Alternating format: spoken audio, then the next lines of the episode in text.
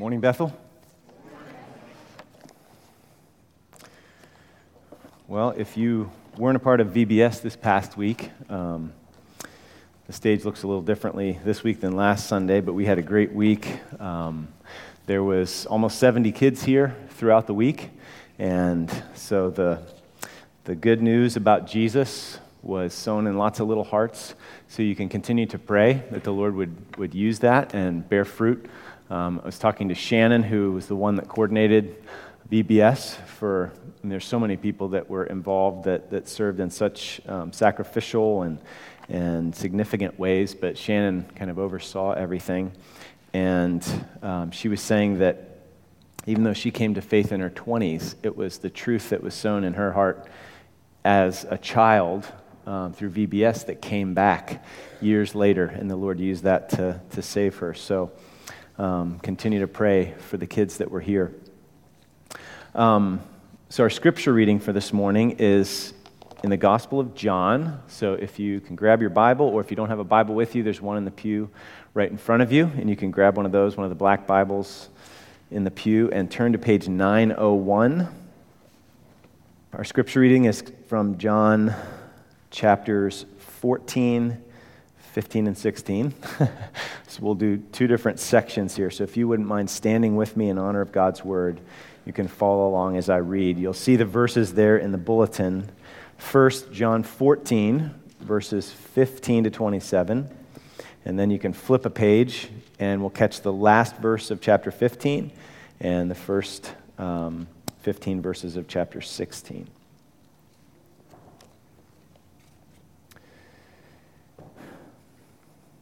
It's Jesus speaking. If you love me, you will keep my commandments.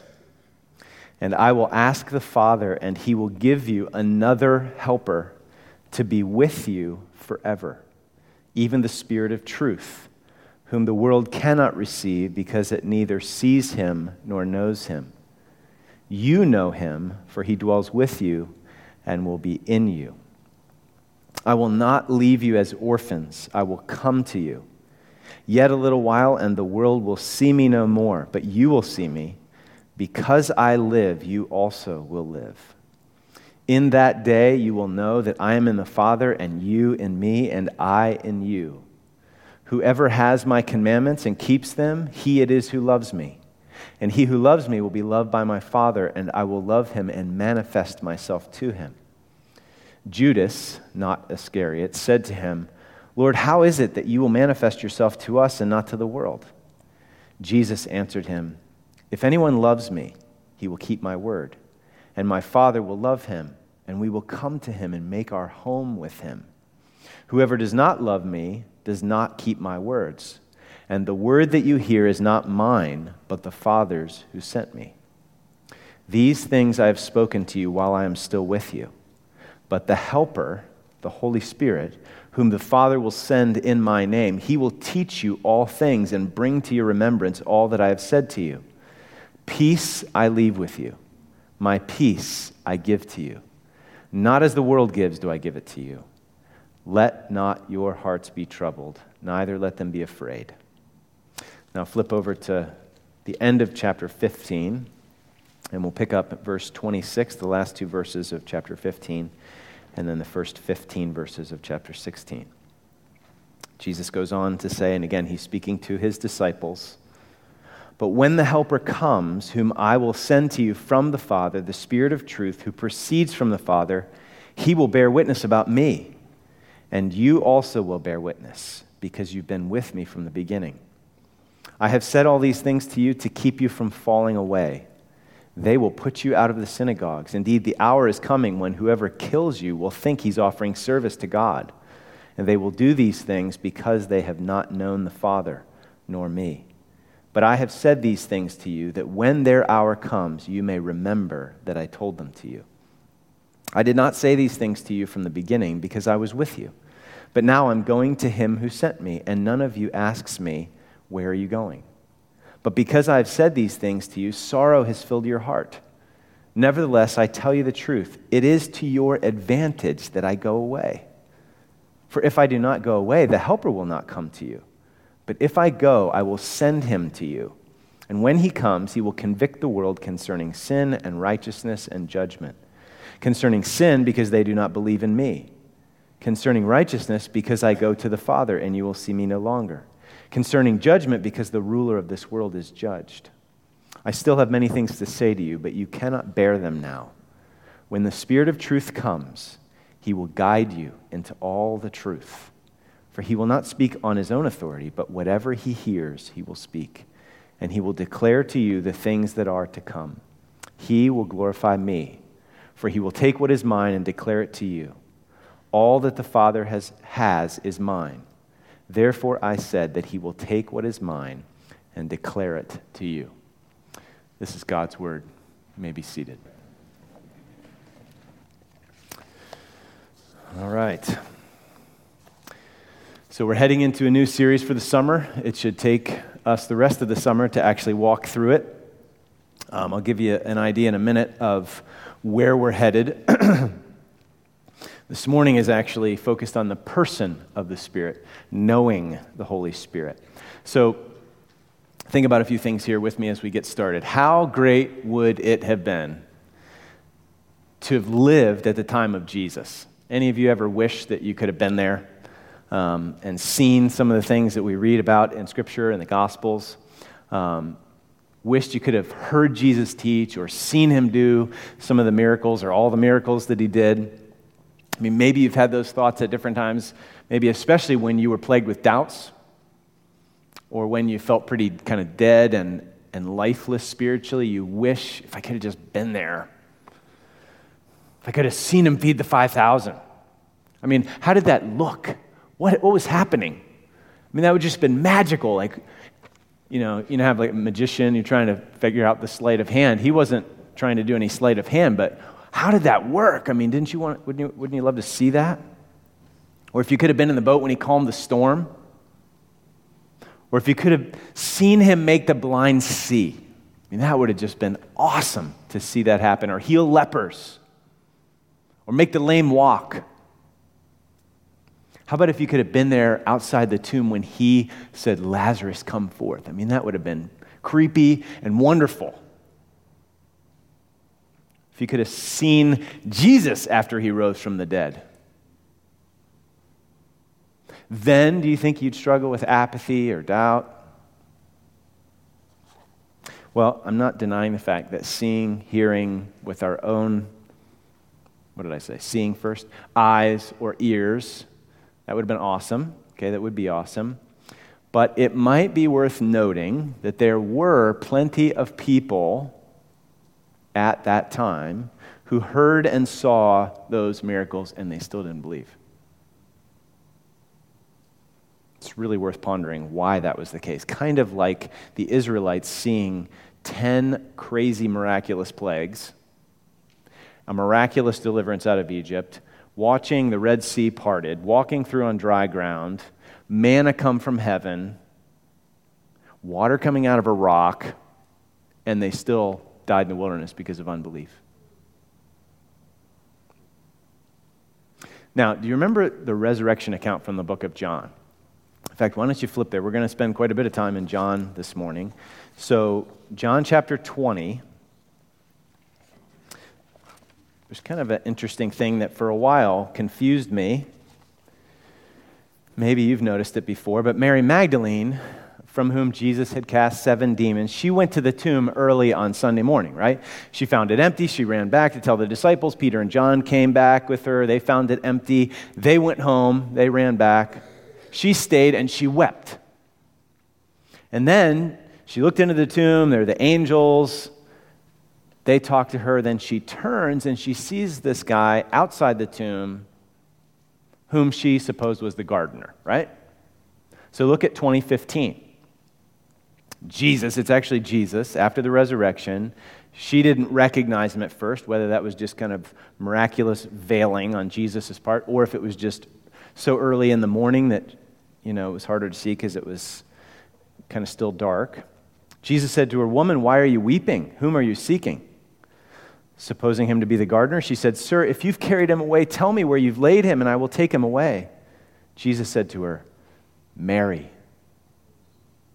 My sheep hear my voice. She turned and said to him in Aramaic, Rabboni, which means teacher. Jesus said to her, Do not cling to me. Has that ever struck you as odd if you've ever read this section before? Why did he say that? Well, it wasn't a propriety issue. Hey, there's no one around. Don't cling to me. If somebody shows up, they might get the wrong idea. That wasn't the issue. Look at how the text goes on. It was because he had not yet ascended to the Father. What? Okay, so keep that in mind. Now, did you notice one of the verses that I read in the scripture reading, John 16, 7? Flip back to John 16, 7. We'll put these two together.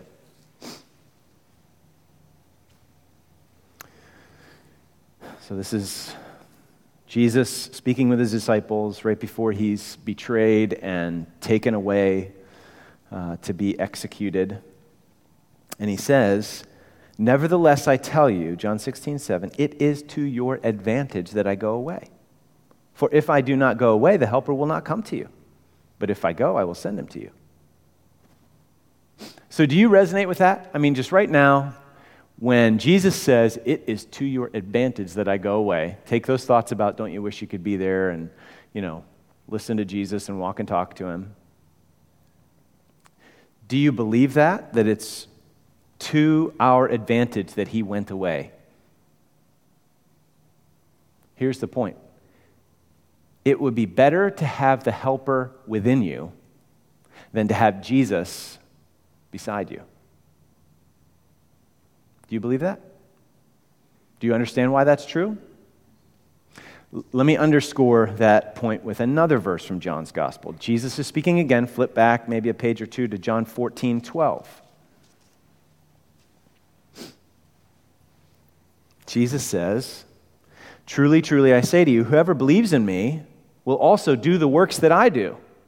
And greater works than these will he do because I'm going to the Father? What? Do you see how this fits what we've been considering here? It's actually better, it's to our advantage that we have the Spirit of God within us and not the Son of God in the flesh walking with us in the flesh. And not only better for you and me, but also better for the world if we have the Helper within us. It means that we, his disciples, will be able to do greater works than even Jesus did, at least in certain ways, in his lifetime. So, do you think that we might have a tendency to short sell the person and work of the Holy Spirit? Do you think it might be important for us to know the Holy Spirit? So we can be empowered by the Holy Spirit and keep in step with the Holy Spirit, which is the title comes from Galatians 5:25. If you live by the Spirit, then keep in step with the Spirit. And we'll actually look at that text later on in the series. Rough outline for where we're headed. Know the Spirit is this morning. talking about the personhood of, of the Holy Spirit. The next two weeks, we're going to focus on welcoming the work of the Holy Spirit. What does the Holy Spirit do? We're going to study what he does, and then we're going to make sure that we're actually open and welcoming that work rather than resisting it. And then, third, thirdly, use the gifts of the Spirit. Fourth, be filled by the Spirit, which is Ephesians 5:18. And then fifth, keep in step with the Spirit, which is Galatians 5, like I said. So that's an idea, the rough outline of where we're headed. And just from the outset, let me just say I'm no expert. okay, I'm excited to learn and grow. I'm actually a little nervous about where the Lord may lead me to yield to Him and where He's going to lead us as a church. Because oftentimes He leads us in ways that really stretch and grow and challenge us. Okay? But I'm also excited about how God's going to bear some sweet supernatural fruit in our lives by His Spirit. So listen the Spirit of God is like nuclear power for life and ministry. And you know what? So oftentimes we are running on our own strength. It's kind of like buying double A batteries at the dollar store. Anybody would go to the dollar store? You know what I'm talking? Okay, it's like not even Energizer or Duracell. These are like the really cheap ones. They're light, you know. You know they're bad if they're really light. There's nothing in there. Um, they don't last very long. So that's when we're operating in our own strength or other things that we run on.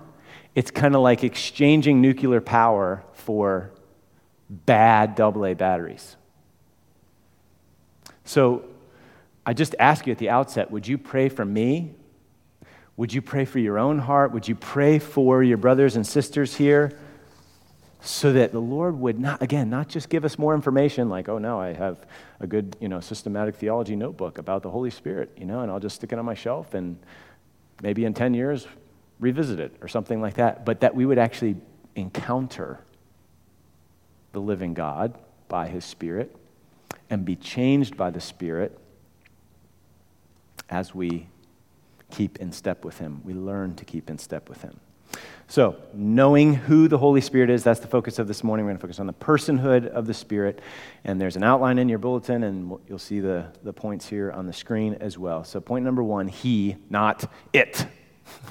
the personhood of the Spirit. First off, the Holy Spirit is a personal spirit, not an impersonal force. This is not Star Wars, okay? We're not dealing with the force, we are dealing with a person. So when we speak about the Spirit of God, we're, sp- we're speaking about Him, not it. Okay, and I'm not going to be the pronoun police around here, and neither should you be, although I have been known to correct people at times, not, not in a nasty way, I hope. But I'm more concerned about what does it say if we actually say it without realizing it? What does, that, what does that actually say? It probably says that we don't relate to the Holy Spirit as a person. That we don't have a relationship to the Spirit of the living God. Does that sound weird to you? A relationship, relationship with the Spirit of the living God? Yeah, he's a person, divine person, third person of the blessed Trinity, a distinct and co equal member of the Godhead Father, Son, Spirit.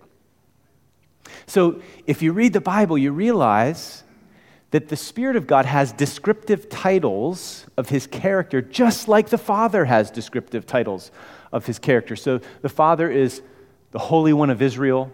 In Isaiah, it's all over the place. The Lord of hosts, he's the commander of the armies of heaven and earth.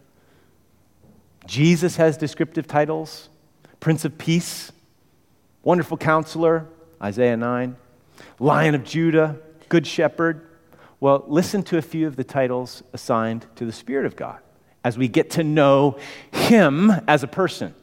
The Spirit of glory, 1 Peter 4. The Spirit of grace, Hebrews 10 29. The Spirit of life, Romans 8. The Spirit of truth, several times in John's Gospel, 14, 15, and 16.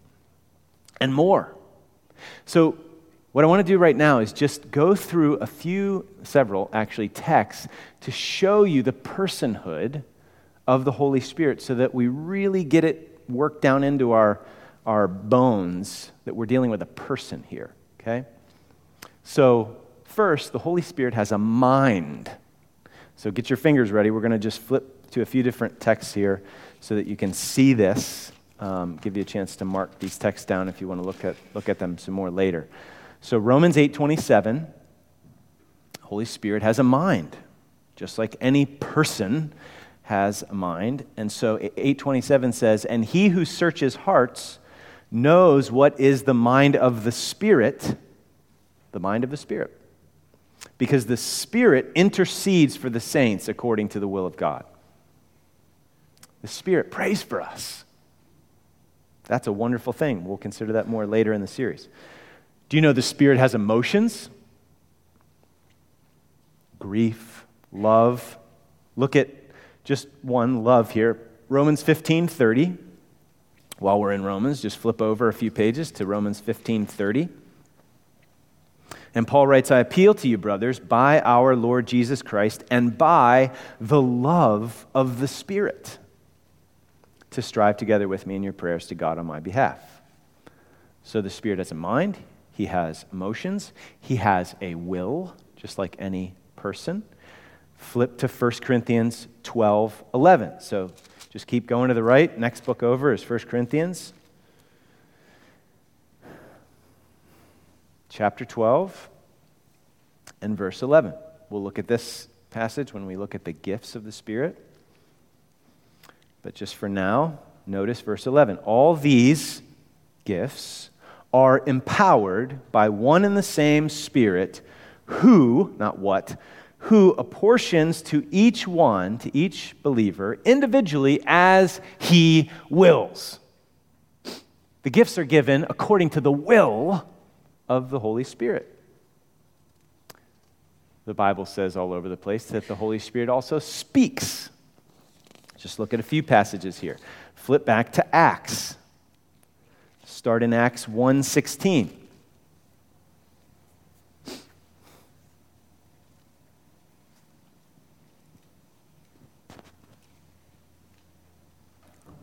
And we'll look at a few in Acts and then one final one here in Revelation. Acts 1:16. It's on page uh, 909 in the Pew Bible if you're using that. So 116 Peter stands up and he says, "Brothers, the scripture had to be fulfilled which the Holy Spirit spoke beforehand by the mouth of David." So the Holy Spirit was speaking through David um, in the Old Testament. Flip ahead to Acts 8:29. Do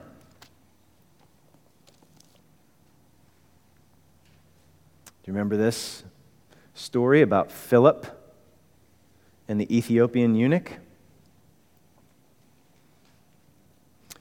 829 and the spirit said to philip go over and join this chariot and it just so happened that ethiopian eunuch in the chariots reading isaiah just so happened that he's in isaiah 53 range and he doesn't know what he's reading so philip is able to explain it and this ethiopian eunuch believes and he's baptized Okay? Acts 10:19. Flip ahead a little bit further here.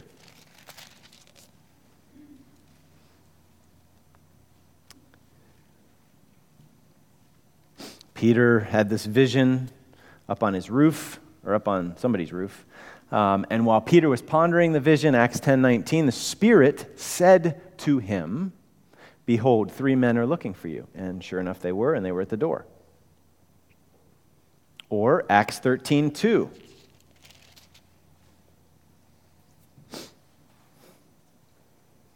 Again, this is the, the missionary ventures of the early church.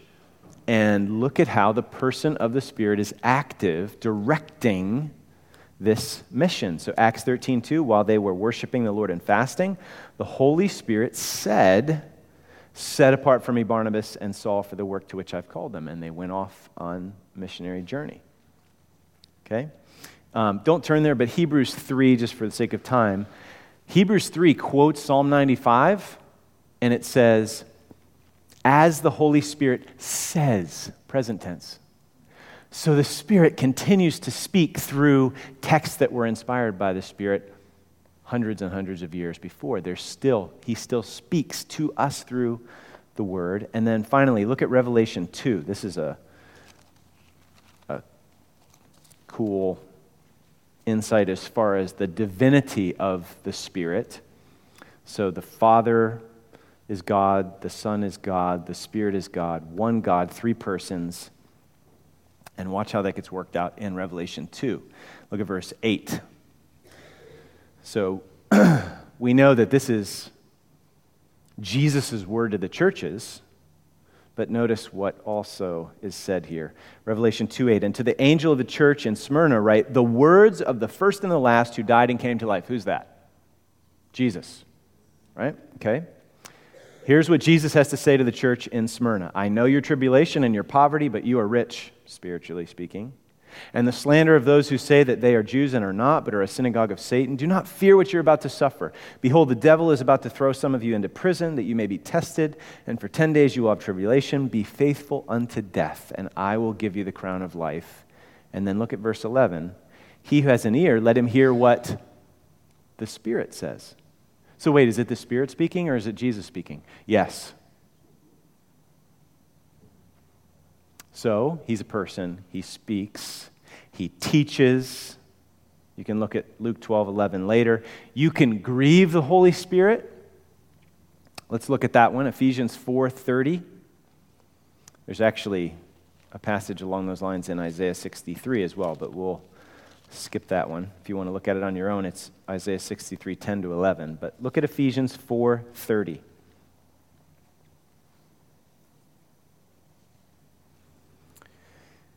And do not grieve the Holy Spirit of God, by whom you were sealed for the day of redemption. So, again, this is a person. You can grieve this person. You know, you can lie to this person. At least you can try to. Turn to Acts 5. Hopefully, this is helping keep you awake, not feeling pedantic and, and boring to flip around here. Um, I guess it all depends on how interesting this is, which might go back to the original question.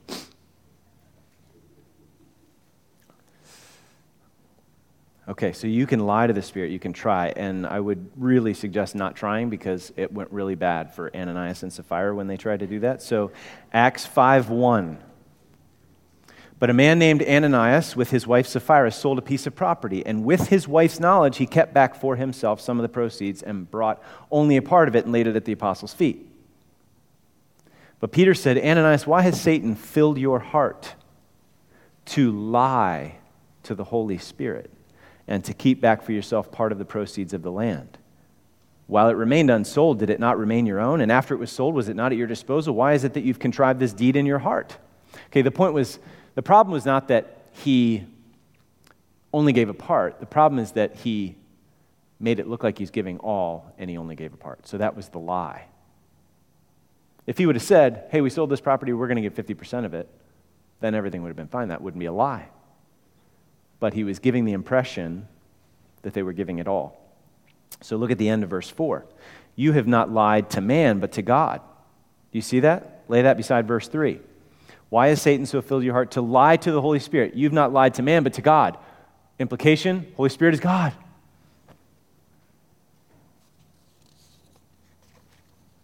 So they tested the Holy Spirit. Verse 9.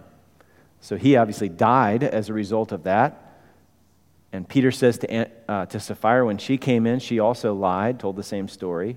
How is it that you have agreed together to test the Spirit of the Lord? You remember when Jesus in the, was in the wilderness and he quotes um, Deuteronomy, You shall not put your Lord to the test, the Lord your God to the test? It's the same verb here. You're not supposed to put God to the test. Well, don't put the Spirit of God to the test.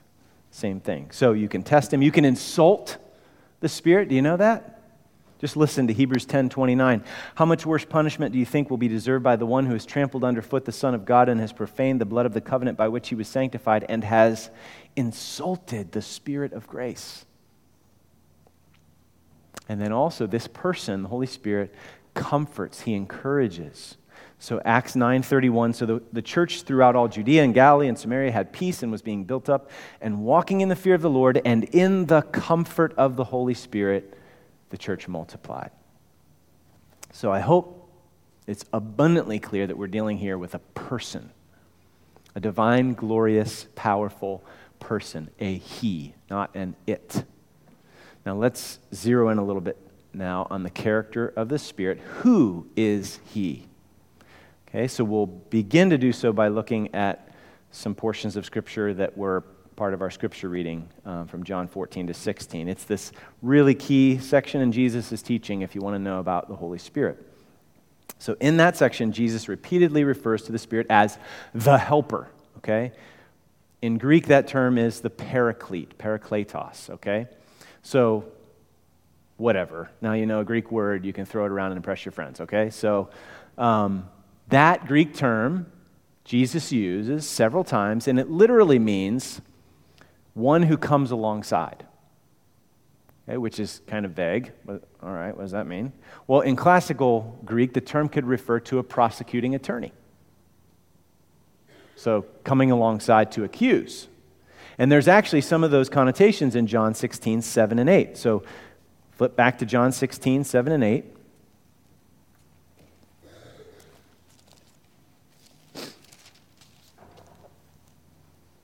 By the way, this, I think this week is going to be the most like a classroom, at least part of it here, if, if you feel like we're just going through all these texts. And um, the point is, again, not information, but we need to know. Do you want to know who the Spirit is, what He's like?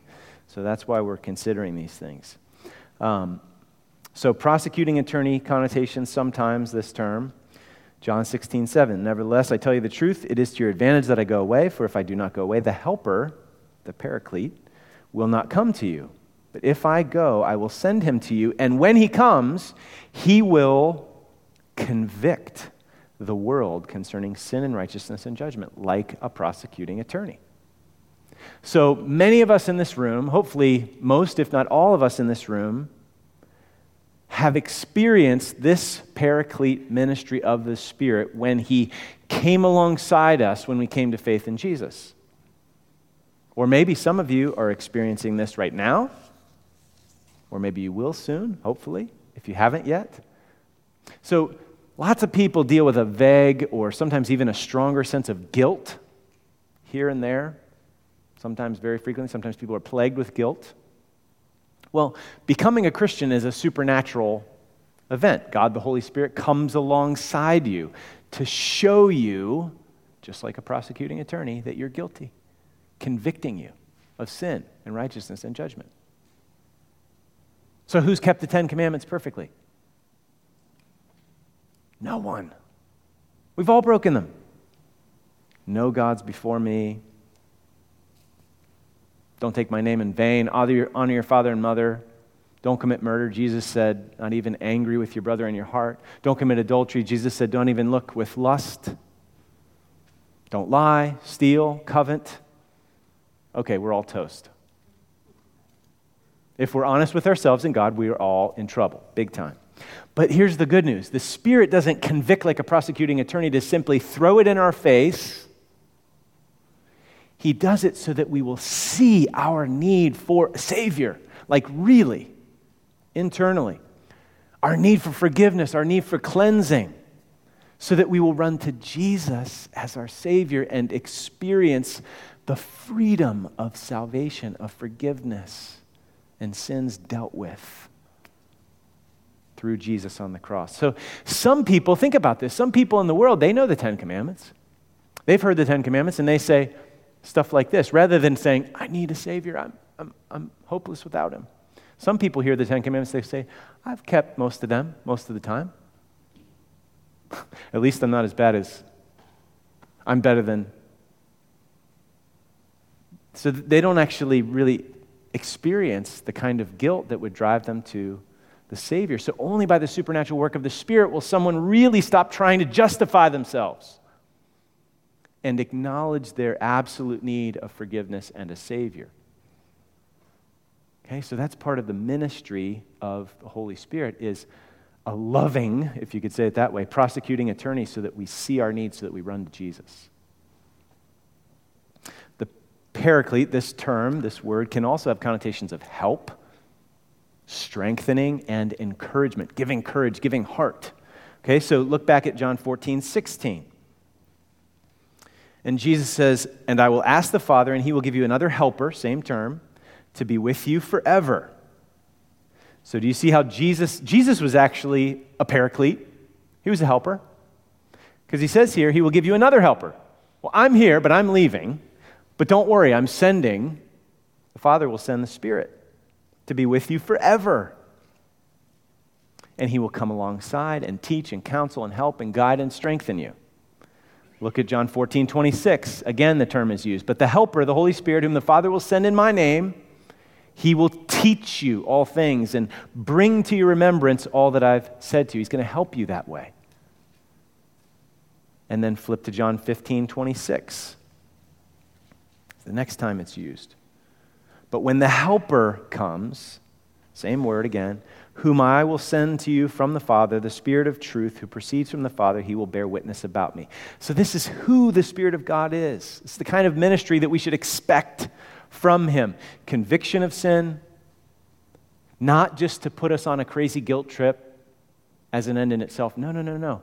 But to come to terms with reality of who we are and to cause us to run to Jesus. Who can rescue us, but also the ministry of help and encouragement and comfort and counsel and strengthening. And that's only just the beginning of what the Holy Spirit does, who He is and what He does in us and then through us.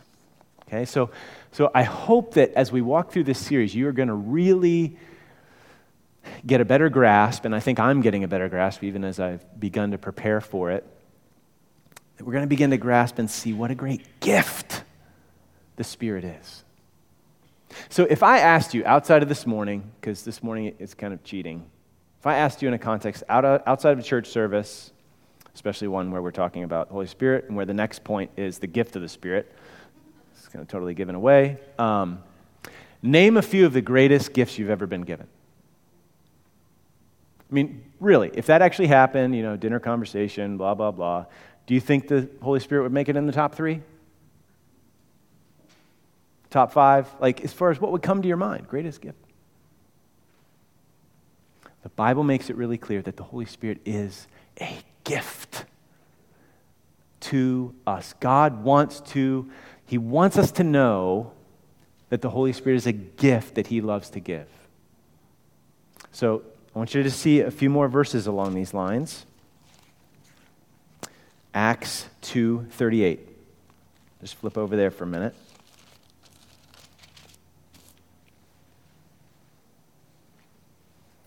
So you can see this language used of the Spirit of God. Acts 2:38. Peter said to them,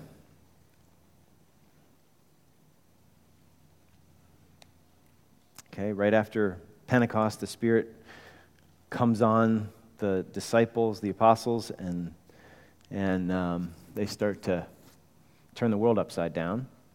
Peter starts preaching. He says, Repent and be baptized, every one of you, in the name of Jesus Christ for the forgiveness of your sins, and you will receive the gift of the Holy Spirit.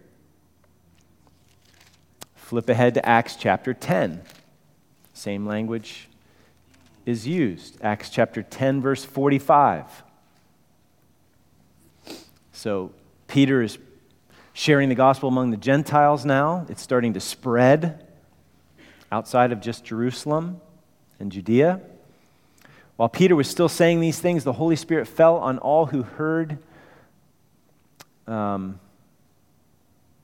heard the word, and the believers from among the circumcised who had come with Peter were amazed because the gift of the Holy Spirit was poured out even on the Gentiles, the non Jews. Okay, so Holy Spirit is a gift, an infinitely valuable gift. So listen, if I if you received a valuable, like life changing, super powerful gift, you know, like a change your life sort of gift, and you stuck it on the shelf in the basement and ignored it, what would that mean? Think about it. Think, think about your life and how you operate and how present the Holy Spirit is in your normal day to day, week to week life. If, if you and I, if we need an outside power source to run on, and we were given some crazy nuclear, yet non toxic, okay? Um, I was going to say safe, but he's not safe, but he's at least not, not toxic, okay? So if you were given some crazy nuclear power source and you set that power source on the shelf and kept buying those dollar store double A's, we might just call you crazy. Why would you be crazy like that? Why would we do that? Because, I mean, just think about possible explanations. Maybe because you don't know the value of that gift. Maybe because you don't think you need that gift. Maybe because you don't know how to connect the terminals. Maybe because you're afraid of it. It is nuclear, after all. What? Maybe there's other answers. So, have, have we forgotten, have any of us forgotten about the Holy Spirit? Is it ignorance? Well, this series can help. You know, there were disciples when Paul went to Ephesus. It's interesting. He said, Did you receive the Holy Spirit when you, when you believed? And they said, No, we haven't even heard that there's a Holy Spirit. Hopefully, that wouldn't be any of us, but that was Acts 19. Or maybe you don't know how, what does it mean to be filled by the Spirit? How, do, how, how are we filled with the Spirit? I thought we got the Spirit when we were converted, and what, what, what do you mean? I don't even know what this means. Are you maybe afraid of being too charismatic? Maybe there's some wildness, you know, some family member that's, and you're just afraid of guilt by association. I can understand that. There's a lot of wildness out there, you know. My, my mom lives in Kentucky. They, some places you stop by, you're going to be picking up snake, snakes and maybe drinking poison. I don't know, but that's not what we're dealing with here. How often do you actually think about the Holy Spirit? How often do you find yourself thankful for the gift of the Holy Spirit? How often are you aware of the presence and the power of the Holy Spirit? Maybe we all need to know a little bit better, really know the gift that we have in the Holy Spirit. So let me just mention a few of the treasures that are ours if we have the Spirit here. Just, just listen to these, and I hope it's just a good shot in the arm for all of us to really desire to engage in this series. So, the fruit that, this, that the Spirit grows in people is pretty sweet. Maybe you've tasted it.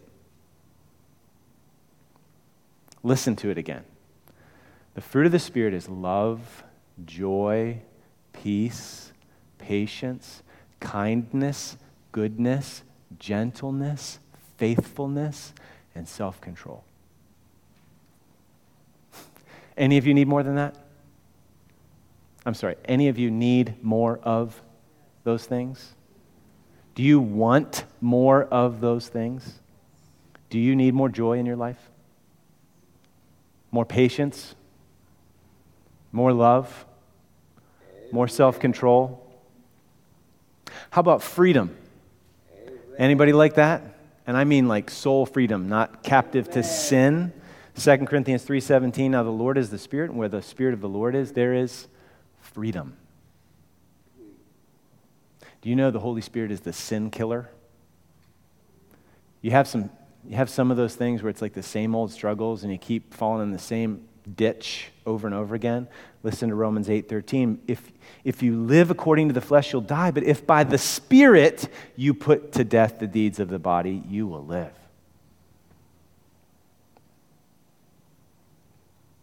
You need a helper? You need a counselor? You're not going to find a better one than the Spirit. Do you ever get in the situation where you don't know what to pray for, especially when you're in trial and you're struggling and you're suffering? Romans 8:26, he you know, he intercedes for us when we don't know how to pray. How about this one? Would you like to know, I mean really know, like down here deep in your bones, spiritual bones, the love of God the Father for you, his child? Is that ever a hard thing for you to actually believe? He loves me. Listen to Romans 8:15. For you did not receive the spirit of slavery to fall back into fear, but you've received the spirit of adoption as sons, by whom we cry, Abba, Father. The Spirit Himself testifies, bears witness with our spirit that we are the children of God. Do you hear that testimony very clearly? Do you want to hear it more clearly? Are there a lot of other voices that kind of drown that out and you kind of go through life with this low level feeling of, I never measure up? Would you like more power for faithful witness? Anybody? Acts 1 8, but you will receive power when the Holy Spirit has come upon you, and you will be my witnesses in Jerusalem and in all Judea and Samaria and to the end of the earth. Are you ever depressed? Feeling hopeless? Listen to Romans 15 13. May the God of hope fill you with all joy and peace in believing, so that by the power of the Holy Spirit you may abound in hope. By the power of the Holy Spirit you may abound in hope. Anybody need that? How about do you oftentimes feel in your heart your life? How about, especially like when you wake up in the morning, disordered and empty? Anybody? So we'll talk about this more in weeks to come, but the Spirit of God, I, I prayed this, I think I prayed it or mentioned it at the beginning. The Spirit of God was hovering over the waters, and God spoke and things were ordered, separated, and filled. He did that by His Word, by His Spirit. That sounds like a pattern. By His Word, by His Spirit, He speaks and orders the chaos and fills the emptiness. I found myself praying that prayer a lot in the last several months. I have need of that big time in my heart. I have, we have need of that in our home. we have need of that in our church. So let's pray along those lines. So, are you and I, are we living way too natural and not supernatural? So, listen, this is the book of the month, Forgotten God by Francis Chan. And I'll recommend a couple other books here if you're really wanting to get into some of this reading. But listen to this silly illustration that he gives. That's, that's his words. He says, This may be a silly illustration, but if I told you I had an encounter with God where, I, where he entered my body and gave me a supernatural ability to play basketball, wouldn't you expect to see an amazing improvement in my jump shot, my defense, my speed on the court? After all, this is God we're talking about. And if you saw no change in my athleticism, wouldn't you question the validity of my encounter? Churchgoers all across the nation say the Holy Spirit has entered them indwelling spirit. They claim that God has given them a supernatural ability to follow Christ, put their sin to death, and serve the church. Christians talk about being born again and say that they were dead, but now they've come to life. We've become hardened to those words, but they are powerful words that have significant meaning. Yet when those outside the church see no difference in our lives, they begin to question our in- integrity, our sanity, or even worse, our God. And can you blame them? double A dollar store batteries. So maybe we need to know what we have when we have the Spirit of God. Maybe we need to know that better. Who we have. Maybe we need less of ourselves and our pathetic AA battery attempts or alternate power sources, you know, our own strength or whatever we rely on, and more of the Spirit of God. If you agree with, if you resonate with any of that, if you long to live by the power of the Holy Spirit, then guess what? I've got some really good news. And it comes from Luke 11 13. So Jesus said, Ask, seek, knock. Remember? And then he said, If you, so, so you know, if you're, if you're a dad, if you're a parent, when, your parent, when your child asks for some bread, you don't give them a stone. Are you kidding me? Give them some bread. And then Jesus said, If you then, who are evil, know how to give good gifts, gifts to your children, how much more will the Heavenly Father give the Holy Spirit to those who ask Him? That's encouraging. If you are hungry for more of the Spirit, then there's a willing God who loves to give. He's a better giver than any of us parents. So I hope that you're beginning to see why it's better to have the Spirit of God within us than Jesus walking in the flesh beside us. Point number four better with, better than with is within. Okay, back to John 14. John 14, 16, and I will ask the Father, and he will give you another helper to be with you forever, even the Spirit of truth, whom the world cannot receive, because it neither sees him nor knows him. You know him, for he dwells with you and will be in you. At that time, the Spirit was yet to come, so Jesus said, will be in you. And then again, remember, he said, It's to your advantage that I go away. If I don't go away, the helper will not come. So here's the point there were so many people that saw the miracles that Jesus did. Remember, they saw the, the 5,000, feeding of the 5,000. And in John 6, they came to him and he said, You know what? You're, you're coming to me, you're seeking me because you had your bellies filled, not because you get what I'm, who I am. You're just responding in a very kind of worldly sort of way. Hey, we're hungry. He can do miracle, miracles with, you know, a couple of loaves and some fish. Let's follow him. They needed the Spirit within them just as much as we do if we're really going to get what Jesus says. You see that? No one's going to believe. Even people that saw Jesus with their physical eyes, nobody's going to, really believe who Jesus is and really follow him apart from the internal miracle work of the Holy Spirit. You must be born again. And when you're born again, then what Jesus says and does makes sense. And we're actually following him for the right reasons. Okay? So if you read on in John's gospel, flip over to John 7 just so that you see it's better to have the Spirit of God within you than Jesus in the flesh walking beside you. John 7:37 On the last day of the feast, the great day, Jesus stood up and cried out, "If anyone thirsts, let him come to me and drink. Whoever believes in me, how's that going to happen? Only by the power of the Holy Spirit, internal work of God. Whoever believes in me, as the scripture has said, out of his heart will flow rivers of living water. What does that mean? Well, John tells us. Now, this he said about the Spirit, whom those who believed in him were to receive, for as yet the Spirit had not been given because Jesus was not yet glorified. So, another little book that's helpful is called Who on Earth is the Holy Spirit? Tim Chester. Here's what they say at one point Jesus living in us is even better than Jesus living near us. So Jesus dwells in us by his Spirit. That's even better than him walking beside us as the incarnate Son. So, do you know him? Last point. Do you really know him? We are Trinitarian Christians. It's the only kind of Christian there is. The only real Christianity is Christianity with a triune God at the center. And you know what? We, we know, I think we would know that we dare not neglect or ignore the Father or the Son. that would be kind of a glaring thing if we actually did that. We would never allow ourselves to do that, but why do we allow ourselves to ne- ignore or neglect the Holy Spirit? Just like with the Father or Son, we would do it to our detriment. So, do you know the Holy Spirit? Do you know Him?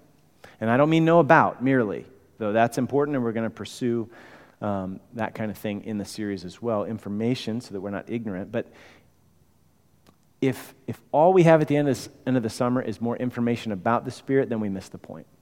Okay, we need to know Him as a person.